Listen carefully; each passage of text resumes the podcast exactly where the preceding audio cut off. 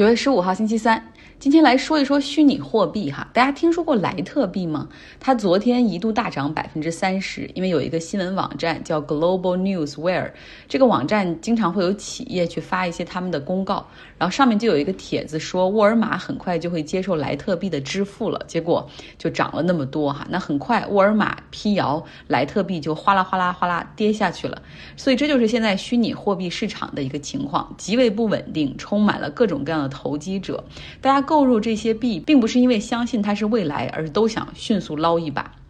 纽约时报的专栏作家本杰明·埃伯保姆他就写说：“哈，比特币这些虚拟货币就像是一些有问题的新型汽车，现在的公路根本不允许他们行驶。可预见的未来，他们也没有上路的可能性，但仍有很多人愿意掏钱买票。”需要说的是，有一个地方已经允许他们上路了哈，那就是中北美的一个小国萨尔瓦多。萨尔瓦多的官方货币是美元。之前我们也讲过一次，就是这个年轻的萨尔瓦多总统宣布将允许比特币进入流通。那九月七号正是这一天，他们管这一天叫做 B Day，等于说从今往后哈，所有的商铺、银行、ATM 机都必须允许和接受比特币的支付。萨尔瓦多之前还雇了一个科技金融公司，做了一个比特币钱包的应用，叫 Chivo。为了鼓励大家都使用比特币，政府在这个 App 上给每一个纳税人的账户都充了三十美元的比特币。记住啊，不是三十个比特币，而是三十美元的比特币。可就在这一天，比特币一早上就跌了百分之十七，所以政府还得忙着向大家解释说，为什么现在他们的那个账户里看起来只有二十五块两毛三或者二十四块等等哈。那所以说，你看这么不稳定，你到底让人怎么用呢？萨尔瓦多的总统是四十岁的布克勒。进入政坛之前，他是雅马哈摩托车的经销商。他非常看好比特币能够帮助萨尔瓦多的经济，认为不仅能够帮助这个国家每年节省四亿美元的，就是银行转账的手续费，而且还能够吸引到一些比特币以及其他虚拟货币的创业者来这儿发展。九月六号，等于说是允许比特币进入流通的前一天，他是指导政府买入了四百个比特币供公共使用哈。那九月七号，眼看比特币暴跌百分之十七之后，他决定说，那在这个低点再给我买入一百五十个比特币，这样我们就拉低了成本。同时，他还发推文说，这个下跌让萨尔瓦多节省了好几百万美元。我只能说，比特币的玩家中，这个赌场里面又多了一个总统哈。那萨尔瓦多到底适不适合发展比特币？它是一个陷入债务困境的国家，很多百姓都反对说，我们现在连养老金账户都取不出来钱了，而政府用公共资源和公共财政进行赌博，坚决反对哈，他们还上街了。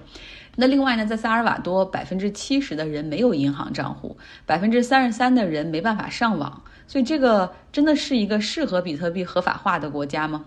有一个专家还做了个测试哈，就是说从美国汇款两百美元到萨尔瓦多，到底各种路径都多长时间，花多少钱的手续费？用西联汇款是零手续费，最快几分钟就能到账；如果是转大额的话，那么手续费最高是十八美元封顶。最慢呢，不晚于四天到账。还有一个转账的工具叫 X Moon，它的汇款手续费是五元到十三美元，一小时内到账，然后最慢的不会超过一个工作日。那如果在用比特币转账的，这个专家用的是 Coinbase 哈去尝试，然后发现需要六到十美元的手续费，二十分钟才能够到账。所以你这样看来，比特币跨境转账的这个费用其实并不低哈。那如果是在国内使用的话，如果没有兑换需求，那大概会节省这样的银行间的转账的手续费。可是你想啊，这个价格每天都是几百美元的波动，商家肯定不会用比特币去计价，更多的还是会用美元。而钱包里面，而他们这个 Chivano 这个比特币钱包里面有美元和比特币两种选择，相当于是就把多少美元同时显示在这个钱包里，用比特币再做一个实时的兑换。但你想一下，百姓谁愿意去费那个力气去看这个价值极不稳定的虚拟货币，然后看它的什么时候合适，我再去买。今天涨了，我就赶紧去买点东西。比特币之父中本聪，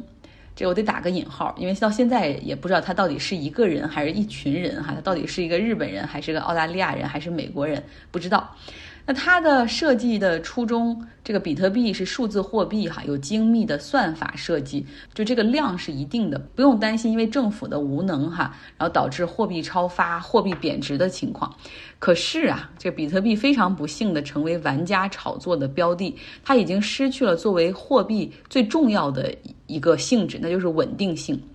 纽约时报的专栏作家这个本杰明他还写到说，有很多东西受关注、受追捧，是因为它有用。不幸的是，比特币一点用都没有，还消耗了大量的能源。它受追捧，就是因为投机者在上面捞了一把。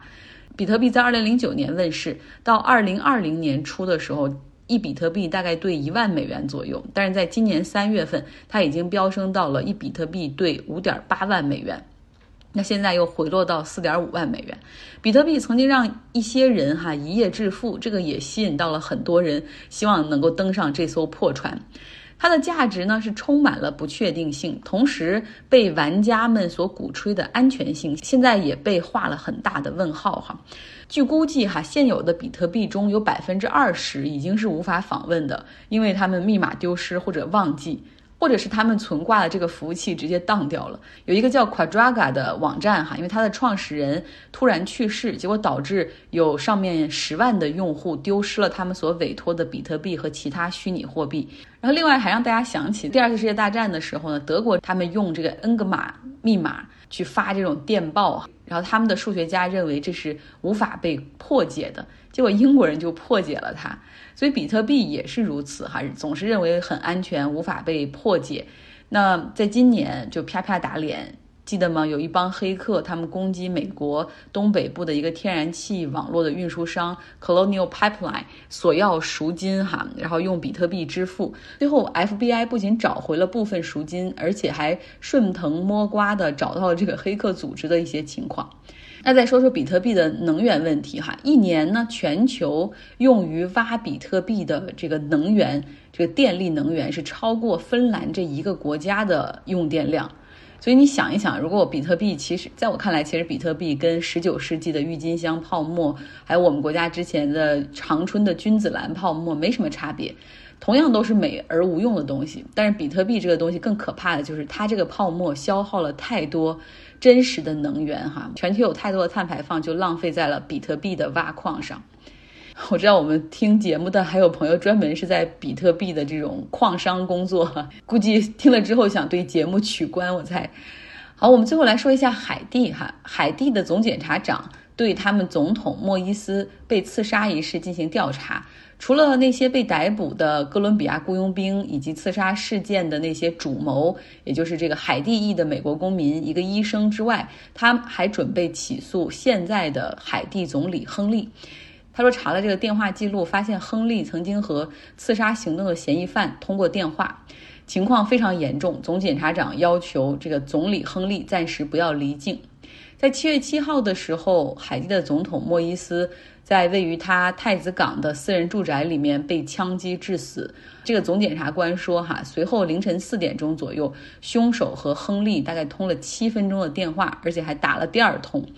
那亨利这个人，他今年七十一岁，哈，是一个外科医生，曾经在内阁中担任部长。在这个在之前竞选的时候，实际上他跟莫伊斯是对手，但是在总统遇刺之后，因为他比较有。”声望，他也被提名成为总理哈，来改组现在的政府。通过这个事儿，你虽然不知道这个亨利是否参与到刺杀总统的这个预谋之中，但是你可以看到整个这个海地的政坛的局势还是比较混乱的哈。然后你同时再想一下，海地之前经历了那个大地震以及飓风的袭击。就是有很多灾民是等待救助哈，有很多倒塌的房屋等待重建。但是当政坛是这样一个混乱的情况的话，有多少高层的资源和精力可以集中在灾后重建呢？今天的新闻真的非常的淡，别怪我做的很短。但是我也我也相信，因为本周末大家要过中秋节哈，周六还要上班，所以估计也希望新闻可以淡淡的哈，短一点好。好了，今天就是这样，希望你有一个愉快的周三。